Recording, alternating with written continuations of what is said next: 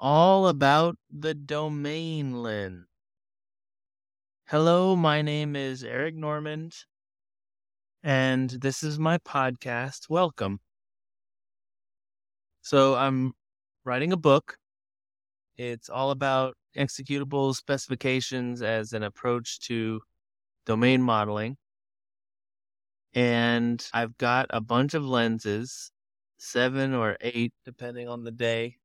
These lenses aren't really thing, right? I'm not saying that there are these lenses out in the world. Uh, they're just a way for me to organize these different perspectives on our software. And each lens is supposed to shine a light, help you focus on certain aspects of your software so that you can get more information out of the context. So you can learn more about the context and make better decisions. And the lens will also tell you how to use that information to make better design decisions. So the first lens I'm talking about is I'm calling it domain. Another name I could have for it, like a secret name, top secret subtitle, would be reality. I think one of the problems that I see a lot in software design is that we don't look at the problem we're trying to solve. The main question here in the domain lens, also known as the reality lens, is what problem are you trying to solve? What I see a lot of people do is they have some kind of recipe for how to start building software for a problem. And this is a very common recipe. I see it quite a lot. But I'll also caricature it. I'm not saying the recipe is bad. So I'm not doing a straw man. I'm really just trying to give an example because I'm not going to try to destroy it or anything. I'm just going to say we're not going to go there. We're not even going to do a recipe. The idea of recipes in general is the problem. I use this one a lot so it might be a repetition, but please forgive me for that. It's a really good example because I personally did experience this in school in one of my classes. The professor said, Here's the problem. We got a lot of students and a lot of courses in this university. And we have to make it so that students can register for courses and courses can register for students. The way we had been taught to do object oriented analysis and design was to look at all the nouns in the problem description and the requirements, and those become classes, and all of the verbs become methods on those classes. And so that means you need a student class and you need a course class. You're going to have a relationship between the student and course. The student can be in multiple courses. You know, they're registered for zero or more courses. Well, that means you need a collection of courses. So you're going to refer to many courses. And so when you register, it's going to add it to that collection. But then at the same time, the course can have multiple students. So its arrow also in the UML diagram version of it is going to have a star on it, meaning zero or more students in the course. And so somehow you have to make it so that when the student registers in the course, it's kept in sync with students in the course and the course and the students. And it's really hard. It's a really hard problem. It's like all these design traps, like mutual recursion between them and stuff like that. So the recipe was basically underline the nouns, underline the verbs. Nouns become classes and verbs become methods. Quite as simple as that because you can turn a verb into a noun, etc. But you're basically trying to turn the ideas, the concepts in your text into classes and methods. Another version of this is is a hierarchies with classes and inheritance and extension of a class with a subclass. The silly example is you're given a bunch of animals, dog and cat, cow and mouse, and you're like, look, these are all animals. So let's make a class called animal and make these things all subclasses. These are two recipes that we see a lot. And people actually do them. So it's not like I'm railing against some oversimplified, contrived example in a course, in a university course. People actually do this. And what I want is to have a perspective where you don't need to follow a recipe. What is the problem that you are trying to solve by making a superclass of a class called cat and dog and mouse and cow? What are you trying to do with that? There's no reason to do that. Likewise with the student and course scenario, what problem are you trying to solve? We're actually trying to represent a many to many relationship. That's the problem. A many to many relationship. Why don't we just write a class called many to many? You can parameterize it on student ID and course ID. It's much more directly solving the problem. But we don't do that analysis. I want this lens to at least help people start to think that way. So, in these lenses, I'm going to give a bunch of examples like this to try to get people to see from this different perspective. The main question is what problem is your software trying to solve? But one of the sub questions is how would you solve this with paper and pencil? So without a computer, what would you do? And if you were really building a university registration system, you would not make a piece of paper per student and a piece of paper per course and write the course ID on the student's paper and then the student IDs on the course paper that's unlikely. What you would do is centralize the information and maybe have a book, right? A registry, a register that has maybe one page per course and you'd write student IDs there. Now you have this problem, which you've only represented one side of the relationship. So you need some other way to get for a given student, what are all their courses? Could solve that also some way. But what you've basically done by asking this question is to really get people to drop their recipes. Your recipe of like drawing boxes with arrows is wrong.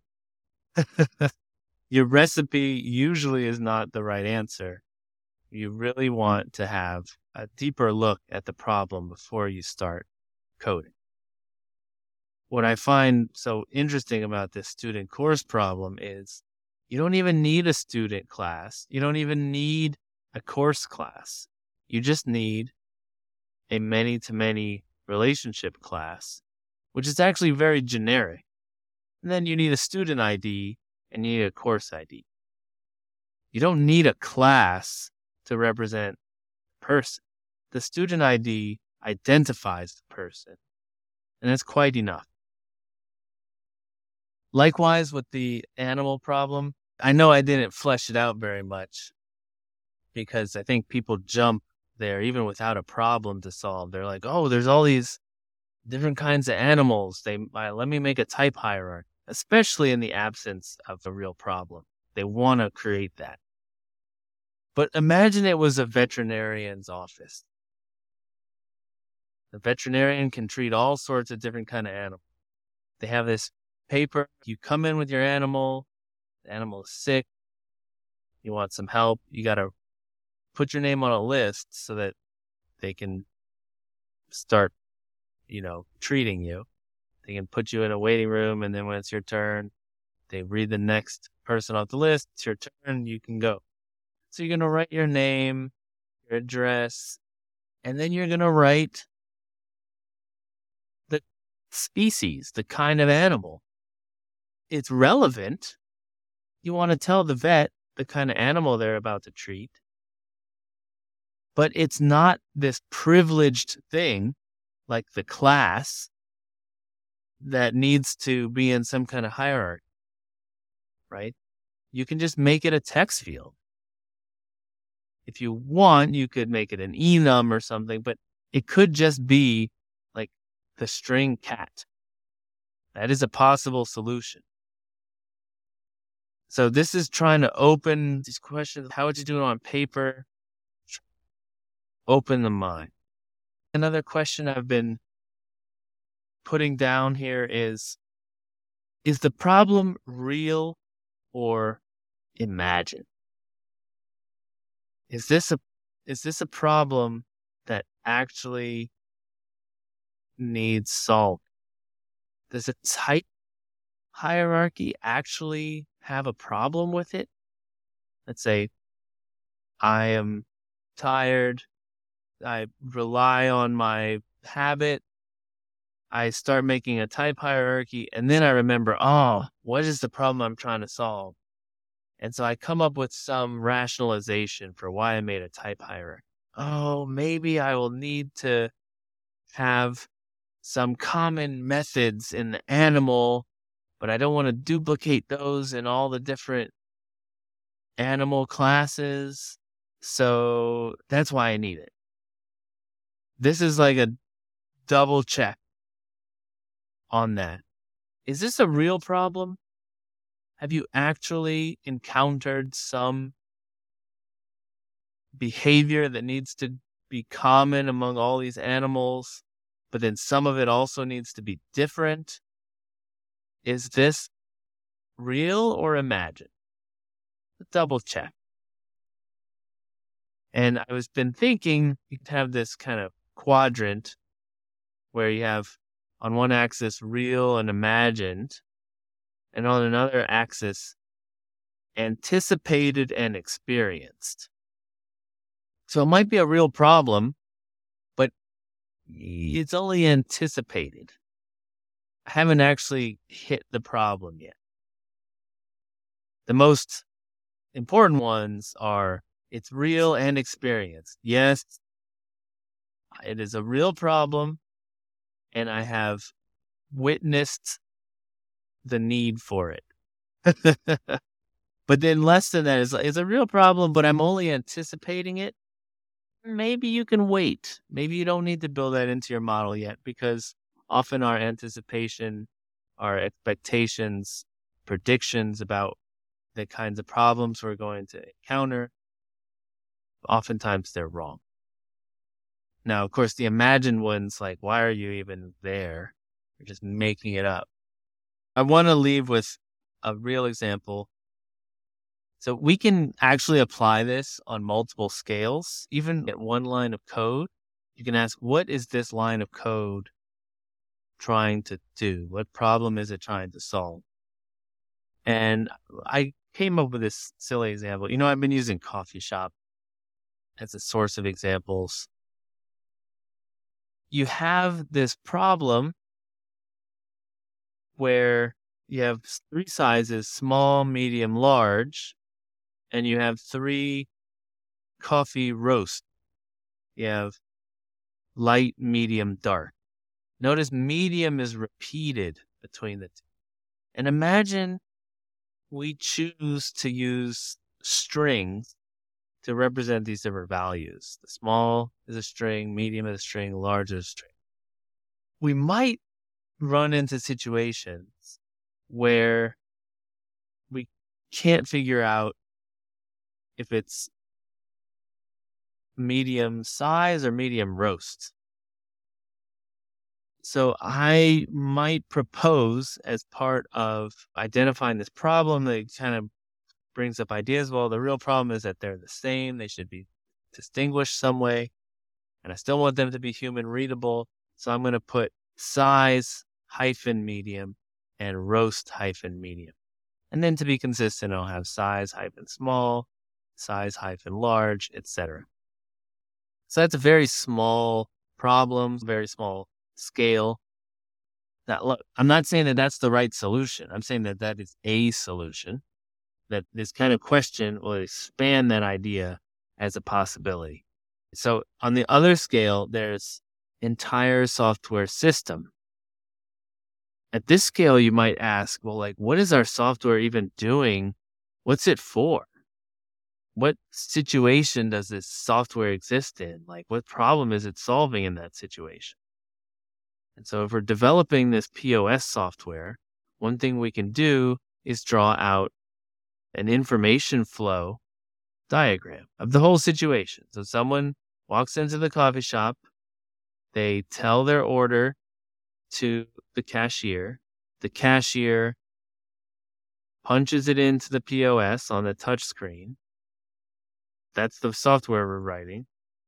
Uh, then that POS system, that software, communicates that to the person making the coffee. And then the person making the coffee makes the coffee and hands it to the customer.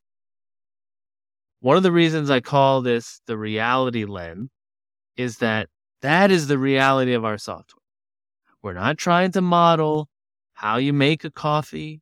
We're not trying to model what happens when you roast coffee, or we're not trying to model what happens when you mix soy milk with hazelnut syrup in a coffee, if it tastes good. Like, we're not trying to do any of that. We're just trying to faithfully communicate the order from the cashier's head through their finger into the touchscreen to the person who's making the coffee. Just the order. This is key. I talked about this before as one of the key insights I had when I gave a presentation. I kept saying the reality, the reality. It's all about going back to reality. And they thought that, well, the reality means the reality of coffees. And I had to say, oh, I had to step back and apologize and say, no, what I mean is the reality is that we're processing orders of coffee. And you might, like, you have to know something about how this coffee will be made, what kinds of coffees are possible to make so that you can record all that in the order. But the reality is we need to faithfully record the order and that's it. Record and communicate. That's the kind of analysis that I want to get people to be able to do to like draw out an information flow, show how this software interacts with the real world. And that's just a light analysis to reset yourself. I don't need to make a coffee class. I keep dissing on OO analysis and design. That's what I was taught. So that's like deepest in my head. We don't need to model coffees. We don't need to have an entity class or an aggregate or anything like that. All like the real problem we're trying to solve is recording from the cashier, not from the customer, because the cashier is the one who's going to type it in. So recording from the cashier to the person making the coffee. My name is Eric Normand. This has been another episode of my podcast. Thanks for listening. And as always, rock on.